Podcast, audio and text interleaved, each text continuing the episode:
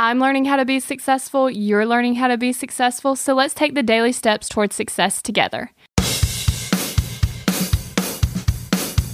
Today's tip from Entrepreneur.com's article, Seven Tips for Storytelling That Dazzles Audiences, is conflict and resolution. Now, audience want to see some struggle because struggle is something they can relate to because we've all had to deal with some issue and we've all struggled before. But they also want to see the resolution because without the resolution, there's no hope. If you're just constantly talking about the struggle, but nothing ever gets better, well, it gets kind of depressing. By giving the audience a sense of hope, it gives them more confidence that they will get through whatever conflict they are going through. By giving people hope that they will come out on the by giving people hope that they will come out on the other side, you will also be holding their attention.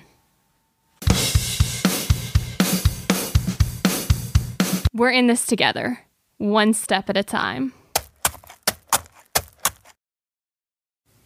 Have you found yourself Googling, How do I stop procrastinating?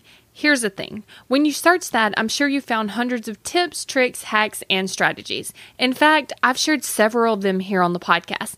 The only thing is, did it work? Are you still procrastinating? If you are, then what you need isn't another hack.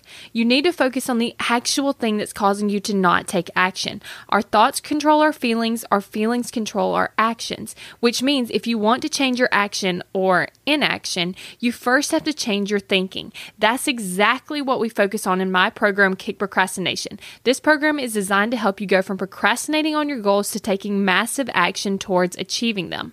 So go to kickprocrastination.com to sign up.